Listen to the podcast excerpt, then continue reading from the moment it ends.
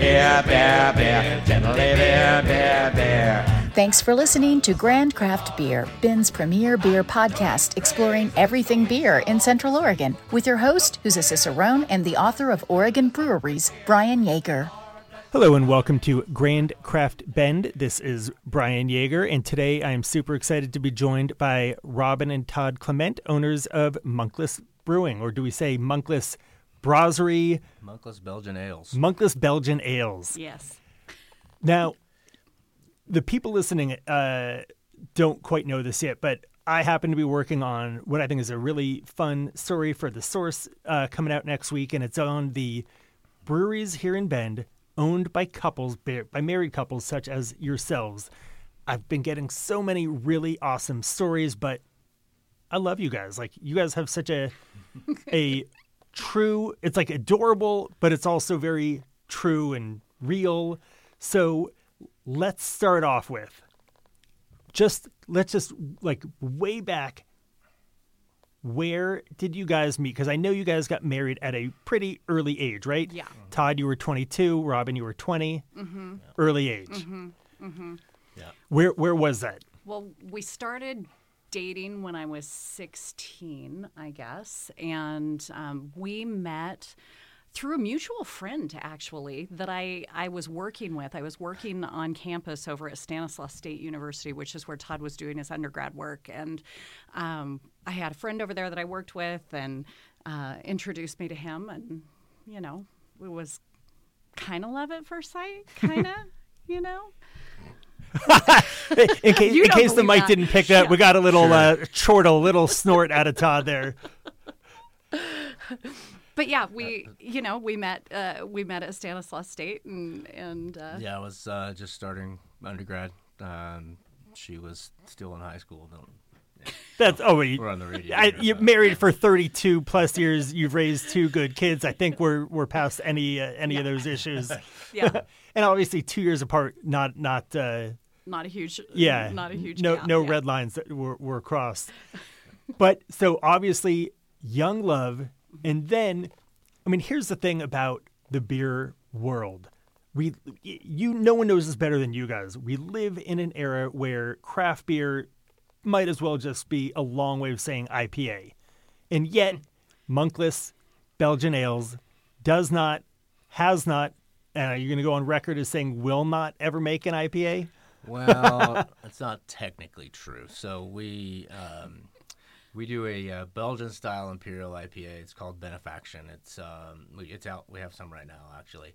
Um, it's a once a year beer. Um, we do that as part of the Ales for ALS program.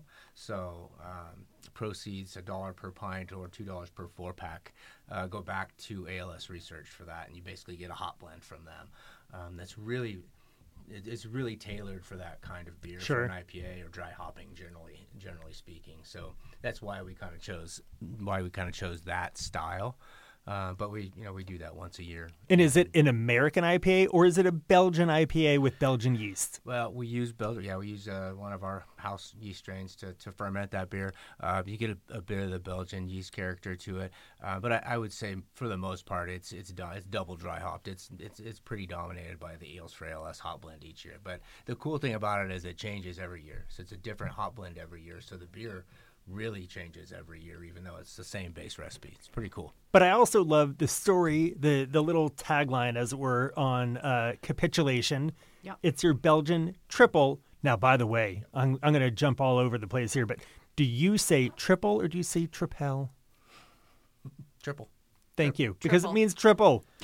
yeah, I, I I will never argue with someone, especially someone who owns a, a Belgian forward, you know, brewery. But uh, sometimes when people correct me and they say tripel, I'm like, mm, I think I think we're past that. Yeah, Yeah. Or we're double, or yeah. Dutch.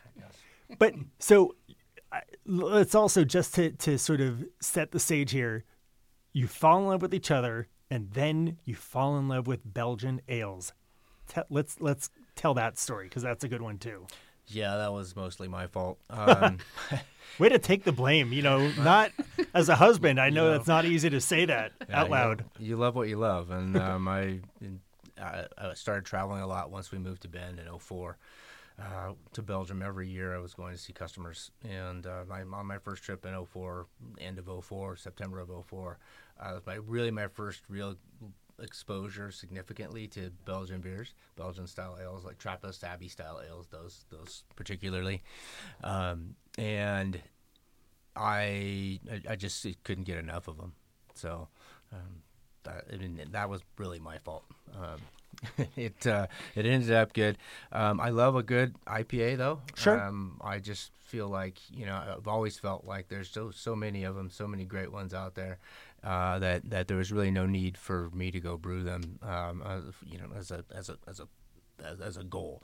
Uh, but there weren't really the presence of of a really great uh, a substantial amount of Abbey or Trappist style ales, triples, doubles, quads uh, wasn't here.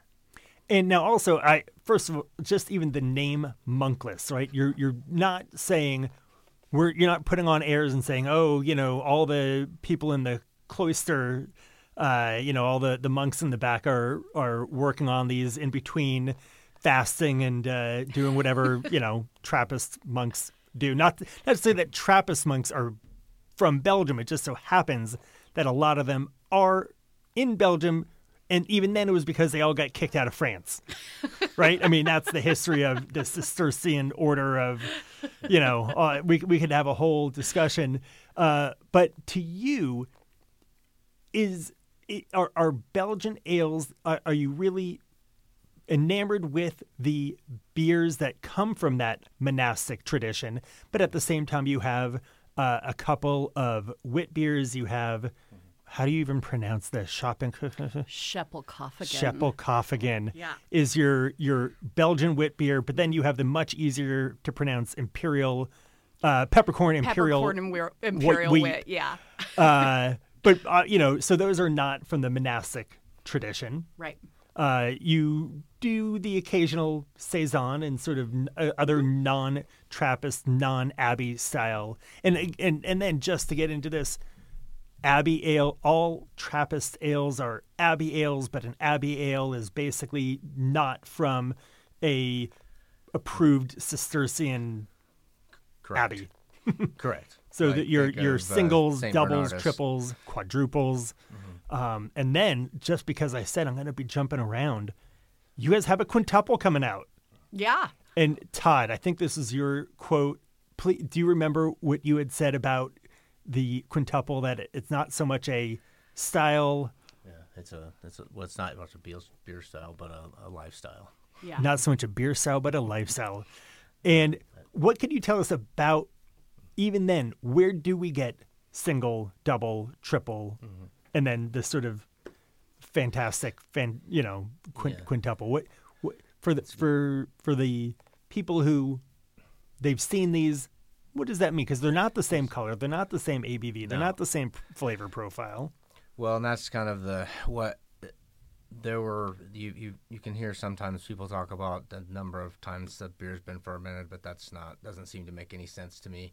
Um, because you can have secondary fermentation in a bottle, that kind of thing. But if you've got a quad, um, you, you're not fermenting that four times. So Right. realistically, it seems to uh, the only thing that seems to work for me in terms of what the naming why that came about is because it's an increasing alcohol content.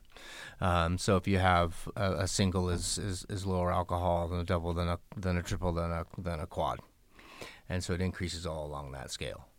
But whereas an IPA, i i let's say for example, you have a double IPA, in theory, you've boosted the malt bill Correct. and the hop bill. Um, maybe you've had to bring in a, a more powerful yeast strain, but the difference between a double and a triple and a quad, again, these are different SRMs in the beer world. Just Yeah. means different color, but uh, there, it's not like a triple is I don't know fifty percent more than a double. No, no, no, not necessarily. Um, but there's all ranges for it all. I mean, the Belgians really don't have. If you go buy Belgian beer, go buy um, beers from um, from Rochefort, for example. They have three dark beers that they brew: um, the uh, the six, the eight, and the ten. Um, and The six is around seven percent, seven point two. I want to say maybe seven point six. The eight is um, a little over nine, and then the ten is like eleven point two. But they they don't refer Roche, Rochefort doesn't refer to any of those as a double or a quad or anything like that. So I, we as Americans, kind of as a, a broader community, tend to have this need to to label something. We do, And, yes. You know, and I don't think Belgians just don't really care about that. They label it when they're shipping it to the United States Right. because they want somebody to know kind of what it is, if, or at least recognize the, it from a style perspective. And how many house yeast strains are you working with? Um, excluding the what we use for our saison three. All right. And is it the same one because, you know, you as you're mentioning these these ABVs and you're getting up into double digits, personally, uh, I love having a, a snifter of something that's maybe in that range. But if I want to do some beer drinking, especially at Monkless, I'm going for the Brothers beer. What what is the ABV on that? It's under five, right? Four point eight. Exactly. So four point eight. I think that's a super common misperception, right? Is that Belgian beers, just as a category and in general, are really, really high ABV beers. And it's really not the case at all.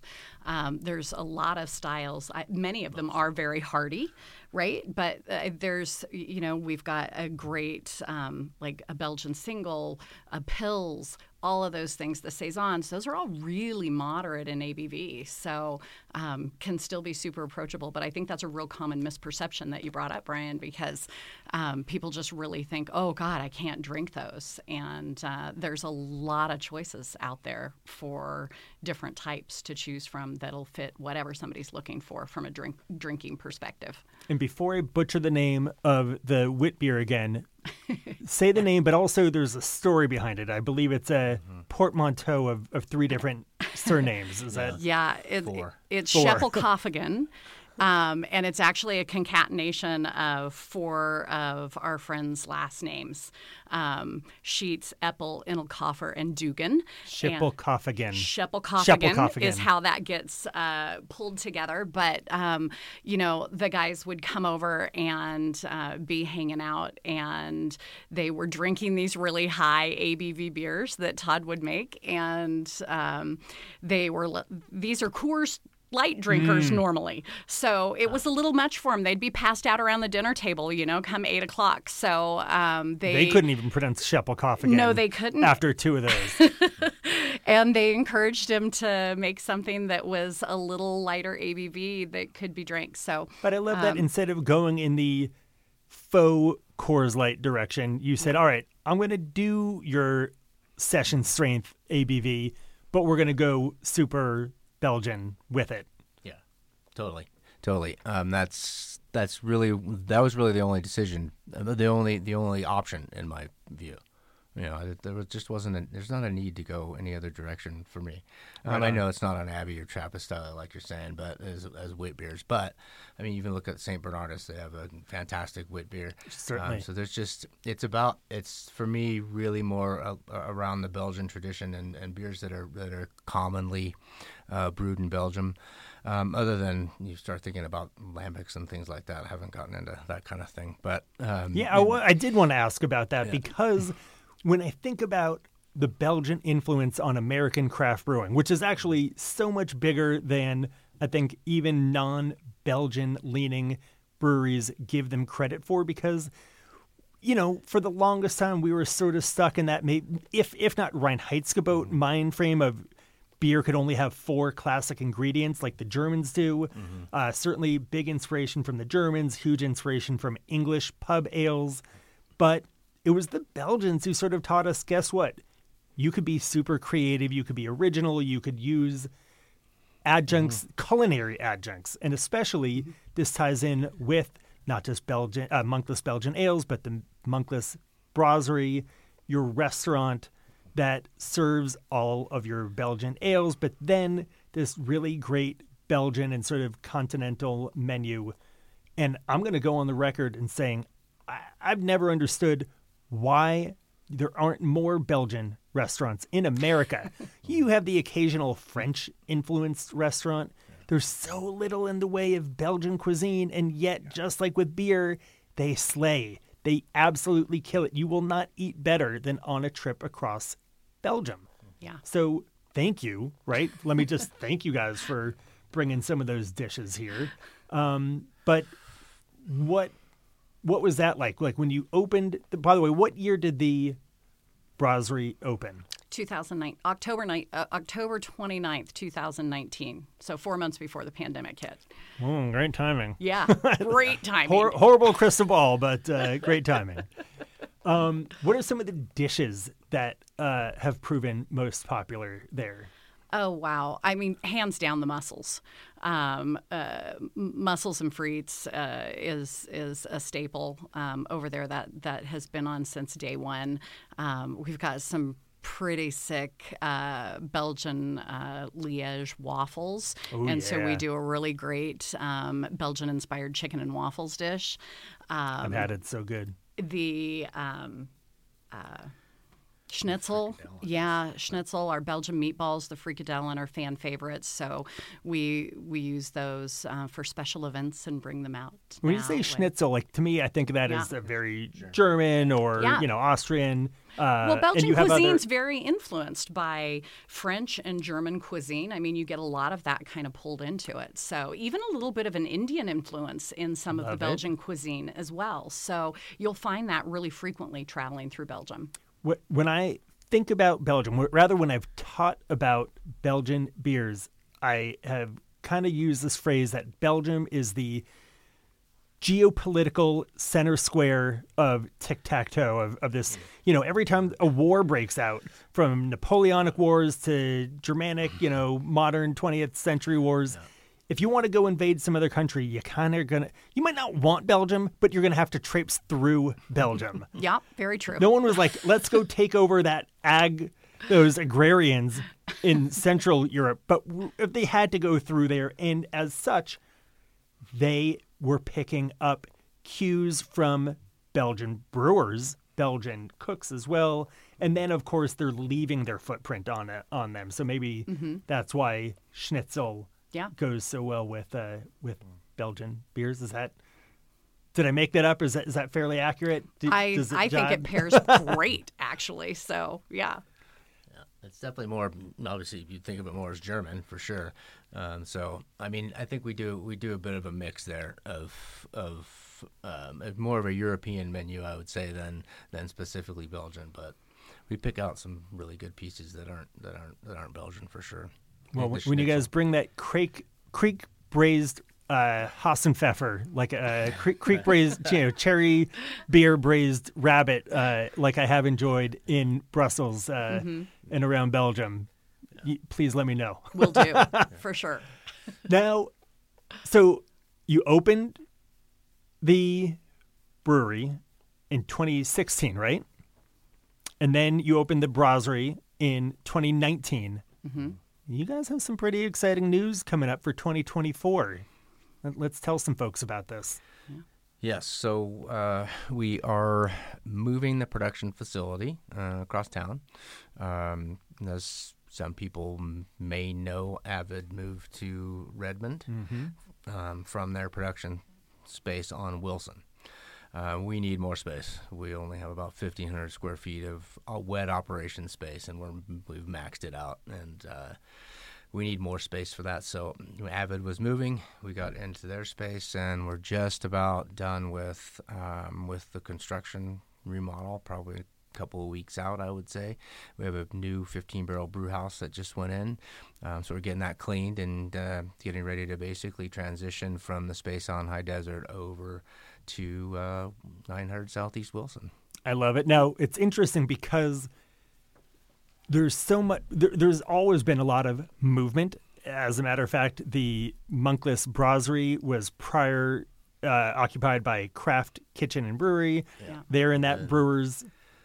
Oh, Old Yeah. Mill, Old Mill Brew Works before that. Oh, exactly. I was. I couldn't even It's remember. Num- yeah, It's been a number of things. It's actually. been a number yeah. of things. Yeah. Um, But but before we scare anyone, the brasserie is not moving. It's staying it's staying put. staying right where it's Excellent, at. Excellent. Staying right where it's at. So this new facility is really um, first and foremost a, a new production facility to make it. Um, uh, to help us increase production capacity, make it easier for the guys to do their jobs. Um, they, we've been really space challenged for the last several years, so it's a, a bit of a uh, a conundrum moving equipment around and setting it up to tear it down and move it so you can get more things in and whatnot. So the new space will allow us plenty of space to have everything set up, uh, the canning line fully in, intact and the bottling line fully intact, and then just shuffling product around. So phase one of that project is really the production side of the brewery, and then phase two of that project, rumor has it anyway. Um, will have a new monkless tap room and event space that is available. So, You say rumor has it, but you, you're not in the rumor mill. You are the rumor mill. oh yeah, yeah. I guess that's how that works. When does the Monkless Abbey open? You know, um, we're You don't have to give me a date, but is it summer of 2024? We think it's going to be summer of 2024. You know, um, we've got a lot of work to do with the city of Bend as we begin to approach phase two of this project with the tap room. And so, um, as you know, that can always be a bit of a variable. Um, so, we're anxious for that to come online, but we think it's going to be summer of 2024. and there's no. Have, have you dotted all the I's and crossed all the T's? Because before, when it was Avid, they even though they had a tap room in the box factory that they are moving out of too. Right. That's a different uh, story. But they didn't have a tasting room there. Uh, but whereas you guys did actually have a tasting room, you it wasn't like your main thing, but you could certainly go into the uh, Monkless Belgian Ales brewery where it was and go in and drink some beers. Right. So, yeah. So what we'll be able to do. I mean, so at this point, we um, have our OLCC license and uh, TTB federal um, for that space. Um, Oregon Department of Agriculture. We should have prob- next Wednesday, I would say. So at that point, we've gone. We'll be through all of that, and from an OLCC perspective, city perspective, we can do tastings. It'll be a Tastings, minor, okay. minor five posting for the Yeah. for the time being. Um, so three ounce three ounce pours essentially. Um, but then that second phase, as Robin's talking about, then that that requires a little bit more um, in terms of you know uh, um, yeah, a little bit more effort uh, that that we have to go through than with the city. So. Gotcha. And, and even then, and I, I just wanted to super quickly mention this the space that you were in, just because we were thinking about movement and all that, it started off as the 10 barrel, 10 barrels, 10 barrel system. And therefore, really, it was even their wildfire system. They don't like to talk about it, but we know. so it went from wildfire to 10 barrel to monkless. No, Was There- it someone in between? There Yeah. was. it, Yeah. it's kind of funny. We just talked about Old Mill Brew Works. Yeah. Um, the the uh, the brewery before us was Brewworks. So it Oh, was wow. where I didn't know that's the where they were- beer for Old Mill Brew Works was brewed. Kind of weird, right? And was that open to the public? Do you recall? No. Okay. I think so. And then I, I happen to be excited about because Waste Not, Want Not, once you guys are fully vacated, the new Terranot Brewery, which is Brian Pika's Yeah. new project. And he, of course, was the R&D brewer at 10 Barrel. Yep. Uh, so the space, that whole, uh, you know, brewer's district is not losing a brewery. Right. It's tr- one, one happens to be transitioning. Right. Well, and it's got really good juju, right? That Yeah. space has really, really good energy. So um, I think Brian's going to do great over there. Excellent. Yeah. Uh, but then also, I want just going back to the, again jumping around uh, at at the Abbey. Did I did you mention that there will be events, or you're you're Yeah. hoping to be able to do events? What kind of things could we look forward to? Obviously, beer drinking itself is a wonderful event, Right. but beyond so that, so I, I think one of the one of the problems that we're looking to solve right now is we've got a lot of larger groups, corporate groups that want to come over to the brasserie and bring 40 people and just have like a happy hour and beers. And it, that's not a great space to be. I mean, it's a fabulous space, but it's not really great for a large group to be able to do that. It's not set up super well for it, particularly when you have folks that Hard are to mingle. Yeah, it's, it's hard to stand up and mingle because it's kind of a sit down restaurant. And so, um, part of this is with the Abbey will give us a space that we can allow larger groups to come in and reserve it exclusively if they want. Or share it with the community when we're open for community events. And um, everybody can be stand up, mingling around. We can pair it with brewery tours and tastings and things like that. We've got a really great relationship with Wanderlust Tours, so we're super excited about some new jazzy things that we're going to be doing with them um, as we get that space fully vetted out. And um, ideally, uh, we'll do we'll have events where you can have catering in there and kind of dine amongst the vessels is is our idea and thought behind things so But no muscles among the vessels. You're not going to have a restaurant. No, no mussels among the vessels, but catering in the facility, absolutely. Okay, but I could deal with all of that, but it would make me sad that I won't be able to order just a plate of frites Yeah. because your frites, I'm going to say it. I'm trying to, I'm like trying to think about this in my head to see if this is true, but it must be true. They're the best fries that I, forgive me for calling them fries, but they're the best fried potato matter, whether you call them frites or fries in Bend. I'm going to say it. Well, I'm, I that's- love that opinion, Yeah, Brian. it's my. I mean, it's my opinion that that is a fact. wonderful. Yeah, yeah. We will not have those over at the Abbey, though. Gotcha. um, so production wise, let's talk about this. What has been your, you know, I'm sure it kind of vacillates a little bit, but uh, is, is the plan to be able to boost your production and therefore possibly also your distribution with that canning line? Yeah, yeah. Well, well, we have we have a canning line, and bottling line now. Mm-hmm. We just have to. We can't do anything else if we're doing that. And then they have to be broken down, and then we can like clean kegs, or then we can brew. So it, it will facilitate productivity because we don't have to break those down anymore. They have specific spots where they're set up all the time. But on the side of production, yes, it will. This will increase our capacity. Um, we bought another tank from Avid, a large bright tank that we can that we that would be very useful for our pilsner and, and whatnot. But we will have more fermentation capacity, um, and it certainly will will be helpful for us moving forward. We've um, at this point we've had discussions with. Um, with a distributor in Colorado and another one in Kansas, and they both want to move forward with relationships. So that's we're looking at contracts right now, and that, that should be something that will be able to go ahead and help us uh, get that ball rolling in terms of expanding distribution for this year. I don't believe the Pilsner is currently packaged. Is it? It is. It's It in is. 16 ounce four packs. Yeah. Okay, excellent. Uh, and is it a German Pilsner, a Czech Pilsner, or is it a Belgian Pilsner?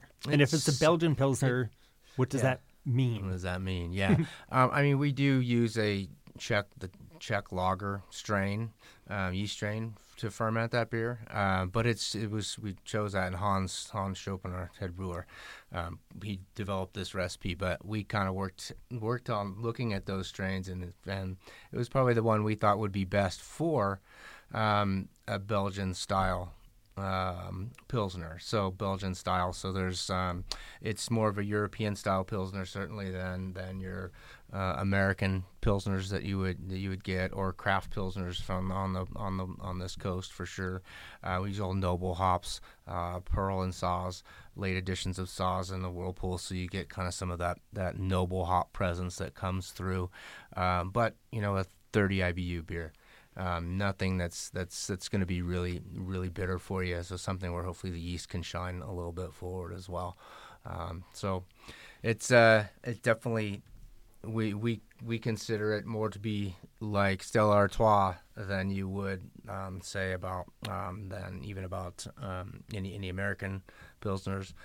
Um, so or uh, so that's kind of where, where we're It's only funny that you that you mentioned Stella because when some people who, you know, they're familiar with Stella's marketing and it's from Belgium, Yeah. and people say, "Oh, I like Belgian beers like Stella." I'm like, "Yeah, that's Yeah, that's so- not as you know. it's not what Not super springs to mind. representative, yeah, it doesn't yeah. have the phenolic character that most Belgian beers No. have, and No, for sure. But it's definitely it's ours. This would be more like Stella than it would be like Sure. Pilsner Urquell. You know, where that has much more of a, a hoppier presence to it. excellent. Yeah. I love it. And there's probably, I mean, the fact of the matter is there just aren't a lot of Belgian forward breweries across America. There Right. many, mo- I'd say most of them have something that fits into, you know, under that Belgian umbrella, but very, very few.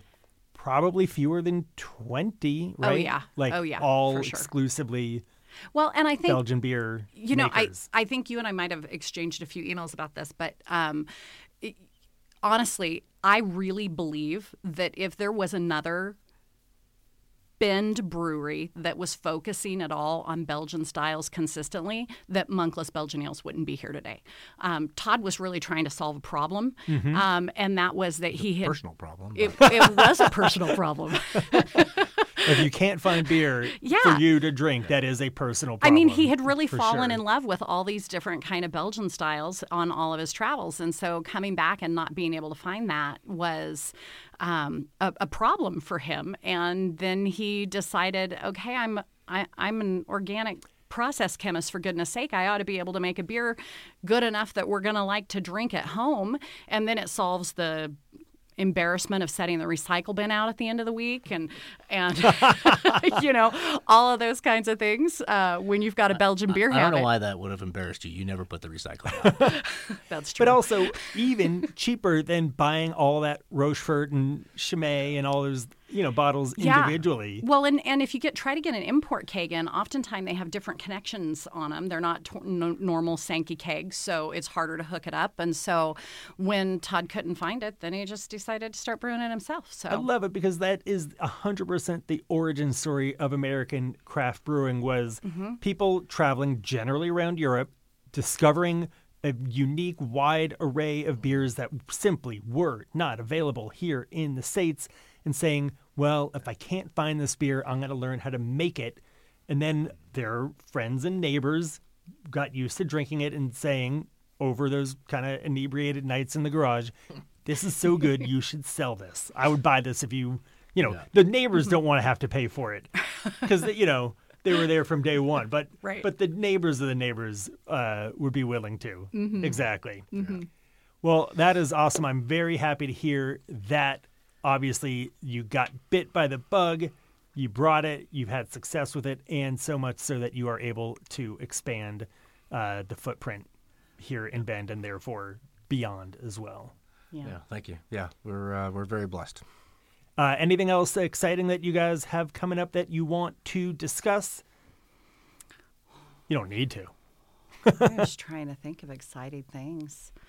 Um, we've been working on new menu stuff for spring and summer over at the brasserie, so we're kind of right. excited we get about a that. little bit of a sneak peek of, of a dish that may make um, its way onto the menu?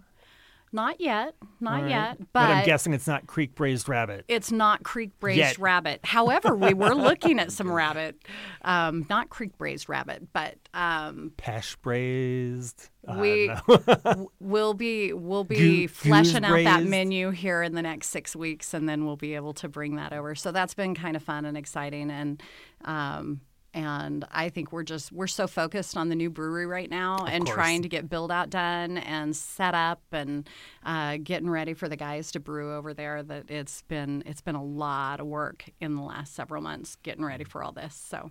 Well, Todd and Robin, thank you so much for coming in. I look forward to the Abbey opening and having many plates of frites even before then. Thanks for having us, Brian. Cheers.